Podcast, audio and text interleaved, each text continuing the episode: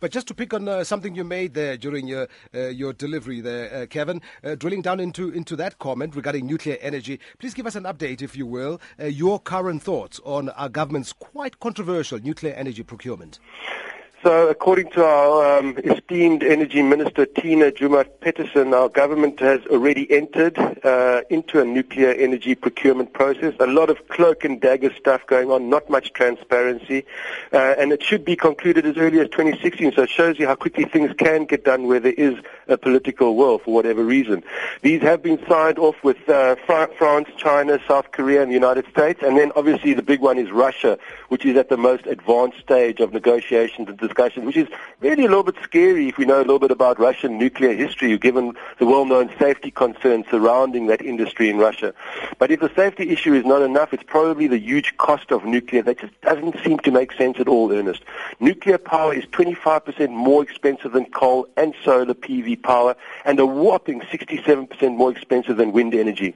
And there's the time it takes to develop it. We've discussed it before in South Africa. We're not going to see a nuclear power plant, even if it starts out now in, in, in, in less than 15 years' time. And we know the cost. They're talking more than a trillion rand and take into consideration budget overruns, kickbacks, I have to say it, and delays, it could be a lot more. The reason why global nuclear energy generation has dropped from 8% to 20, in 2010 to 4.4%, interestingly enough, is that much of the global nuclear fleet was actually built in the 60s and 70s and had a maximum of 40-year lifespan and are only now being decommissioned, many times in favor of coal or renewables.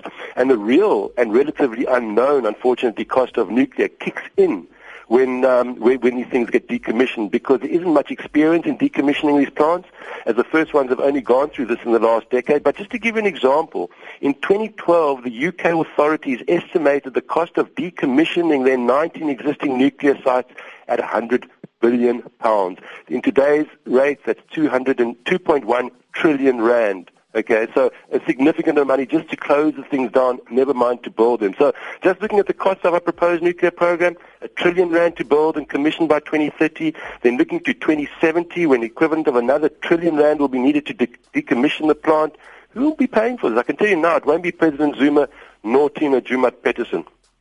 All right. Uh, some serious food for thought once again. Kevin James telling it like it is. We'll do it again next Wednesday, my friend. You, you take care. Have a good one. All right. That's Kevin James from GCX Africa talking climate change and sustainability on the drive.